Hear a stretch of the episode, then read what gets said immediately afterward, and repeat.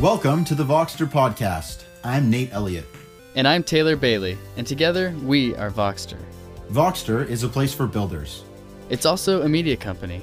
and this podcast is our attempt to provide some quality content for your earholes. You can expect to hear audio versions of our People of Growth interviews, conversations between Nate and me, and other stuff we haven't even thought of yet. We hope that you'll enjoy yourself. Now, on to the show. Our guest today is Robert Berry. Robert is the founder of the Robert Berry Gallery, a virtual art gallery. Robert shared his story with us, as well as insights on mentorship, obstacles, relationships, creativity, and lots more. I hope you'll enjoy this wide ranging conversation with Robert Berry. Hi, Robert. Welcome to the show. Let's jump right in. Tell me who you are and what you're currently building. Well, I'm the founder of Robert Berry Gallery, a virtual gallery based here in New York City, focusing on identifying and working collaboratively with the best emerging artists of the 21st century, whose work has the ability to positively and powerfully influence society. I'm building not just a gallery, but a movement towards having more beauty in one's life. Whether that be a painting or a sculpture, whether it's in a collector's home or their office, people need beauty, enjoyment, and inspiration more than ever. As we emerge from a post COVID world, this new emphasis has been placed on mental health and emotional well being. Art is a great outlet and gateway for us in terms of beauty, enjoyment, and inspiration. My vision for Robert Berry Gallery is to help new and experienced collectors broaden and enrich their collections while offering them enjoyment and value. The world of art will change more in the next five years than it has in the previous 50 years. How they collect art and how they experience it is rapidly evolving. People are finding that by collecting art, they're also enriching their lives. So I started building my company about 10 years ago with the intent on working with only the artists that I personally believed in. I wanted to tell their stories while also having creative control of the artistic vision of the gallery. I was doing pop up art exhibitions around New York, and I was building up momentum in my own name and brand while simultaneously running some of the most influential galleries in New York City. Um, 2020 was actually the right time to finally set out on my own. I had the experience, the Rolodex, and the determination to begin the most important chapter so far. And my vision is to find the best artists in their respective mediums and to find the right client for every work that my artists create, whether that's abstraction, figurative, sculpture, painting, photography, um, first time buyers, or the most seasoned collectors. I love that. I love that. You talked a little bit about how you started and you've been doing this for a long time. Can you just kind of give us an overview of, of what your journey looked like from the end of high school to today? Yes, of course. Um, I finished high school in 1999. Seems like an eternity ago, but. and from there, I went straight into the undergraduate program at Stony Brook University, and I was studying art history, fine art, psychology, and philosophy. Once I finished my bachelor's degree, I started working at an art gallery in Chelsea and started to learn the business side of it. By 2008, I was the director of an influential gallery focused on emerging artists, and I started actually working with a few of the artists that I'm representing right now, including John Ruby, who was the first virtual exhibition at my gallery, um, the amazing painter Ned Martin, intellectual multimedia artist David Kastner, and photographer Matt Rowe. So this was all the bedrock for what was to come. And so from there, I was doing pop up exhibitions around New York. And it was that time as well that I went to uh, actually start getting my master's degree in art history at Brooklyn College. So I finished there in 2014. And now, after 15 years of professional gallery experience, I started my business during these days of COVID 19. I love that. I think it's really helpful to share kind of the steps in your journey because a lot of people that read our our site, they're younger people and they're trying to figure out what they're going to do with their life and I think it's helpful to to get that overview of where you where you came from and and how you got there. Mm-hmm. So Voxter, the name of our company means growth in Icelandic. So what does the idea of growth mean to you? Well, I just started my business formally this year, but I've went from zero to 60 um, very quickly, actually quicker than I ever expected. Um, the first show has been very successful, and I've already sold a couple of John Ruby's paintings and a few works by some of the other artists that are also being shipped to the new homes like today. Awesome.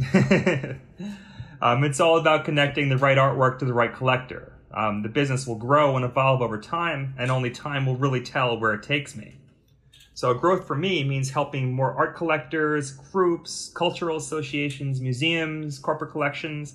I want them all to establish world class art collections that they really love, that is really meaningful to them.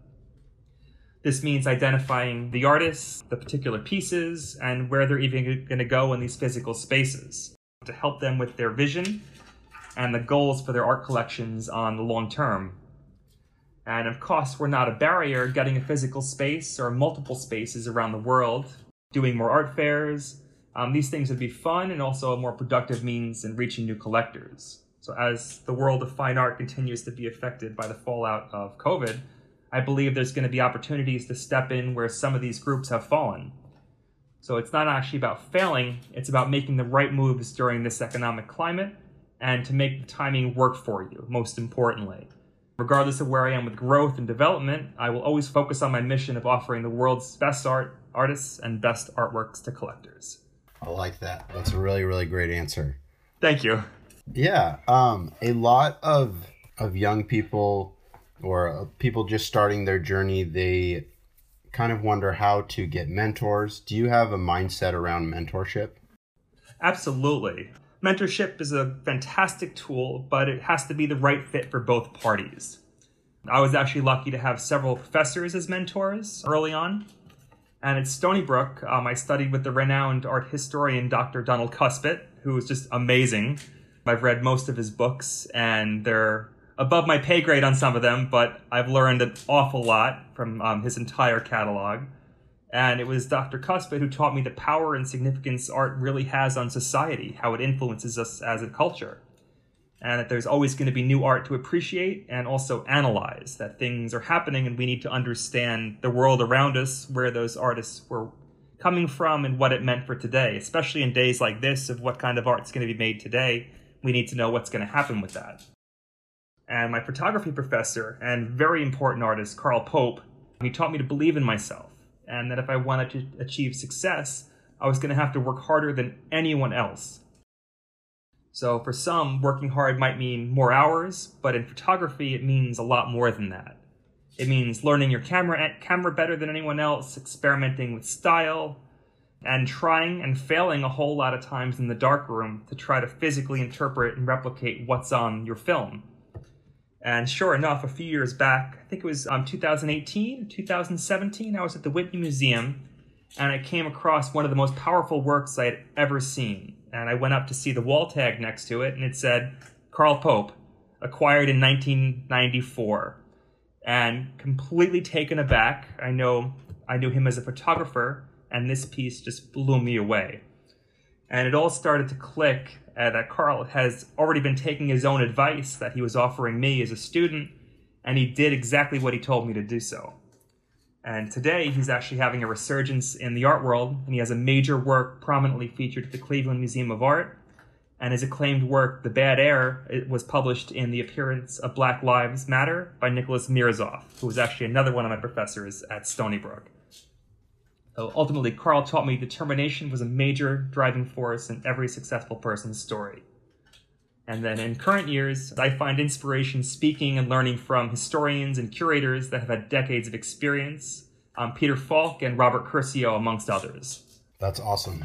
There's a lot of helpful things in there. I think I think half the battle is picking the right mentors. Absolutely. And then the other half is learning to listen to them. So I think there's a lot of really helpful stuff in that answer. I'm glad. Hope your listeners like it. Totally. So we focus a lot on overcoming obstacles because we realize that when you're building anything, there's going to be a lot, a lot of obstacles. So how do you approach obstacles and overcome them? Obstacles are part of life. Learning the stories of some of the leading art dealers has helped me to overcome some of these obstacles. So when I was starting out, I often thought about Larry Gagosian, who was selling um, posters and framing them in Los Angeles in the 1970s. And he transformed that business into an art gallery empire today with galleries all across the world.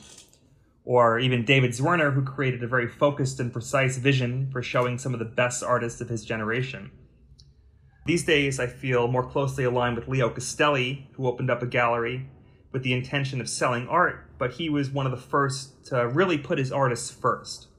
He followed his eyes and gave them all a monthly stipend, And that means the artists would be getting paid a small amount of money per month and not have to worry about their sales, which led them to create better works and have a more comfortable relationship. And the most important part of overcoming obstacles is to be brave.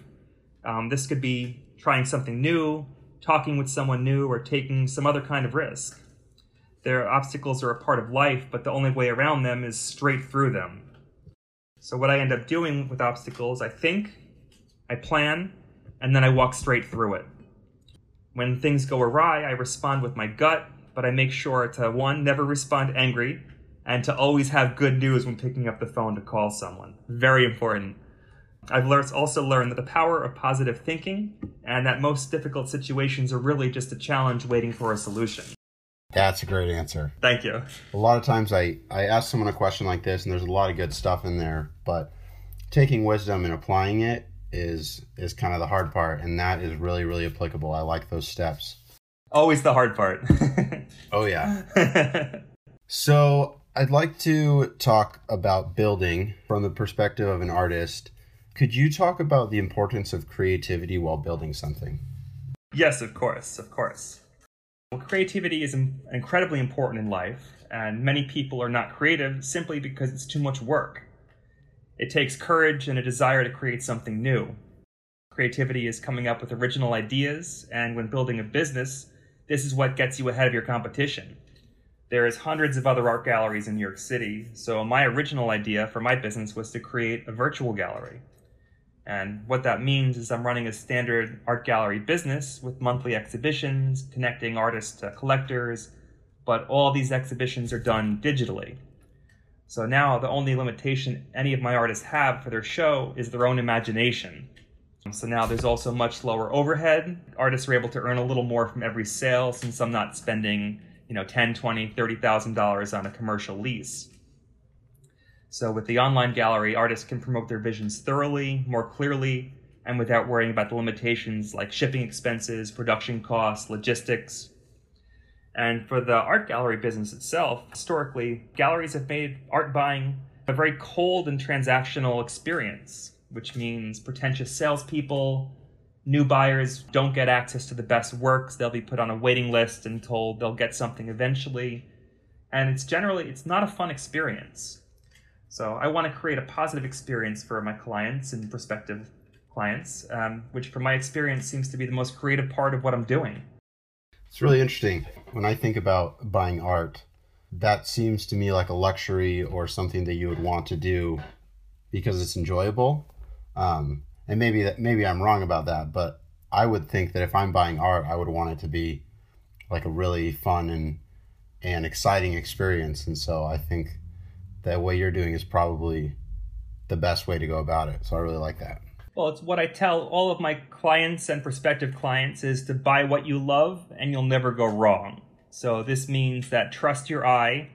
Um, everyone knows what they're looking for and, and they know what they're going to like and what they're not going to like. When it's when people start buying with their ears and they hear, you know, this artist is going to be you know, I can you get it for five thousand dollars and it's going to sell for thirty thousand. It becomes speculative and it becomes you know more sport. When I want it to be about passion. I want people to come back to me five years later and say, Robert, that piece you sold me, I absolutely love it, and I'm never going to sell it. It's worth you know a hundred thousand dollars now, but it's never going to leave it. It's going to stay on that spot on my bedroom wall forever. Totally.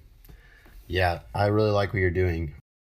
Is there a particular book or podcast or movie that has been particularly impactful to you? Well, I enjoy podcasts, yours especially.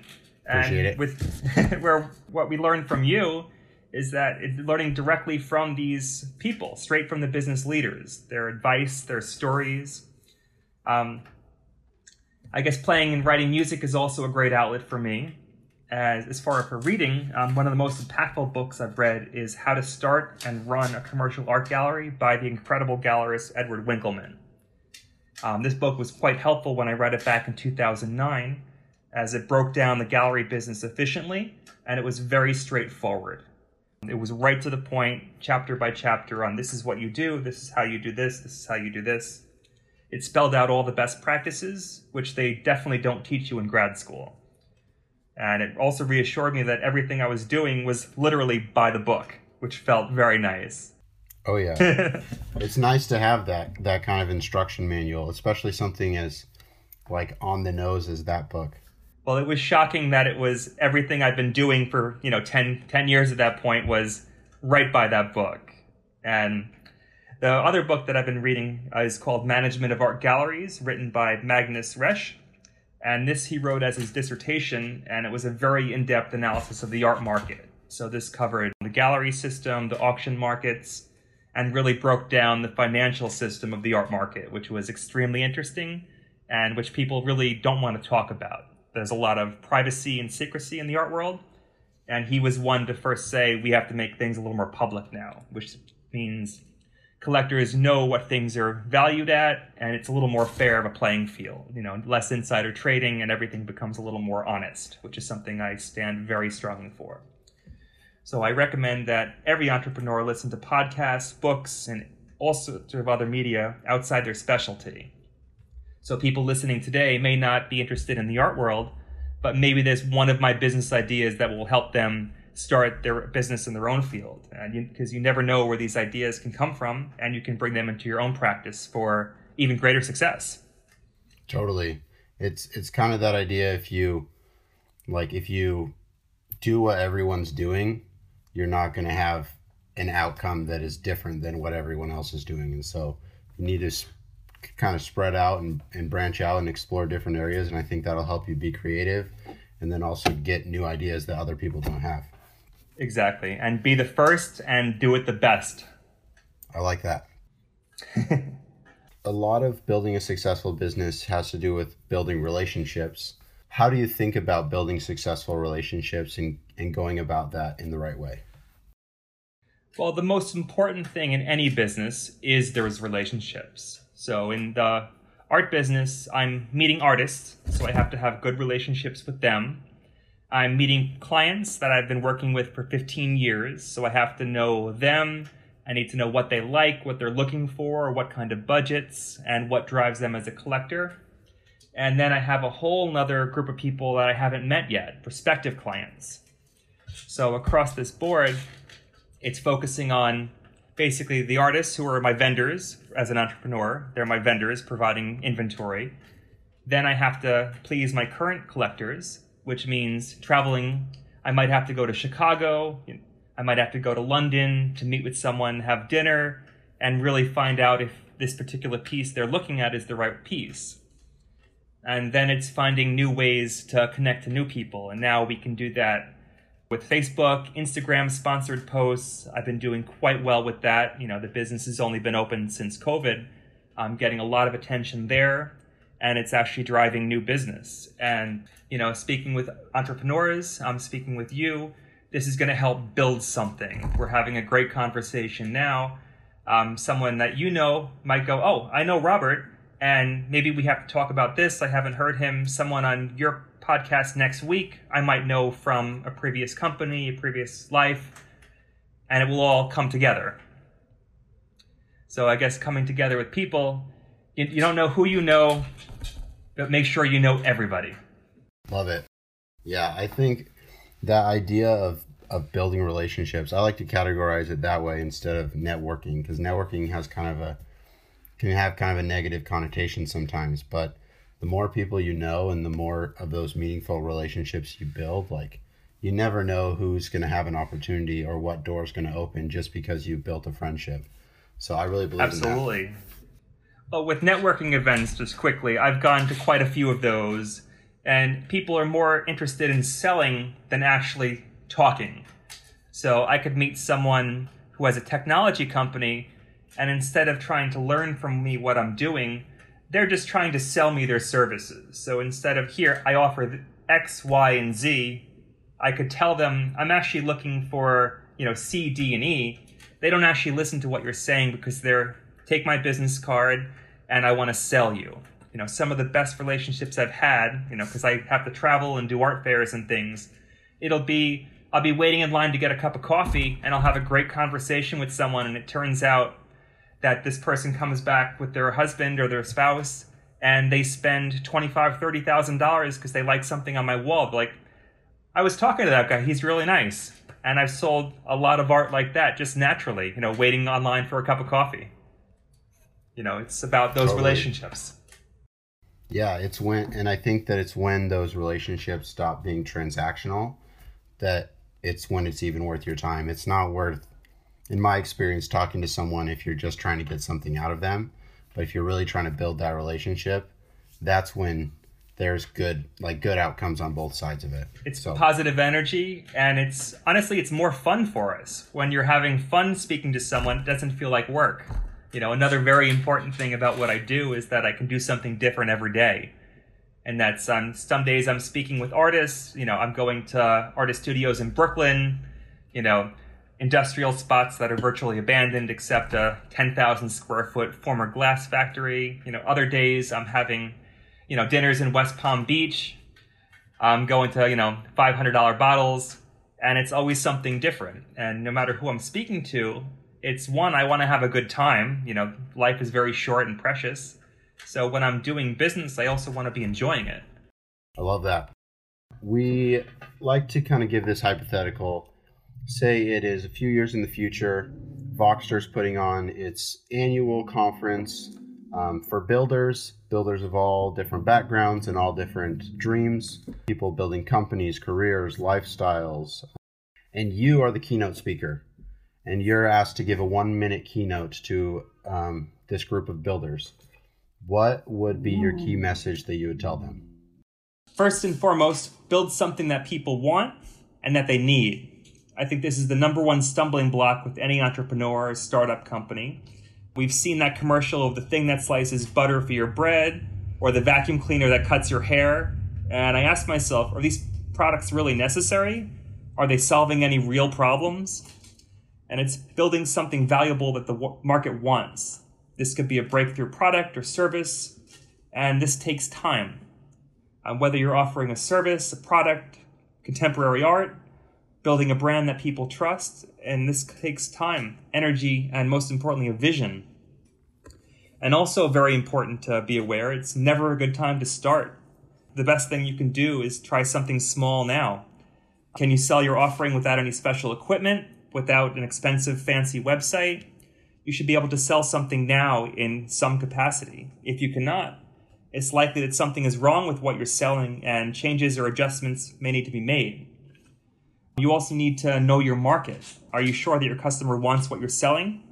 You should be able to sell and deliver on it, but offer it to a market that truly needs it as well. Um, this knowledge comes from both experience, customer research, and after you have verified these factors, you now have proof of concept and are ready to start. I love that.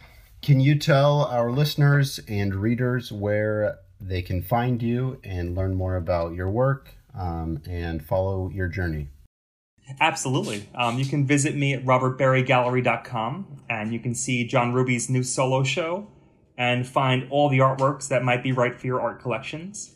For all those interested in collecting contemporary art, please reach out. I look forward to hearing from your amazing listeners, Nate, and I hope the advice that I've given today can help inspire and motivate your audience. Awesome. Thank you, Robert. Thanks for joining us. Thanks for listening. If you enjoyed this interview, please subscribe and rate us and check back in for more next week. Bye bye.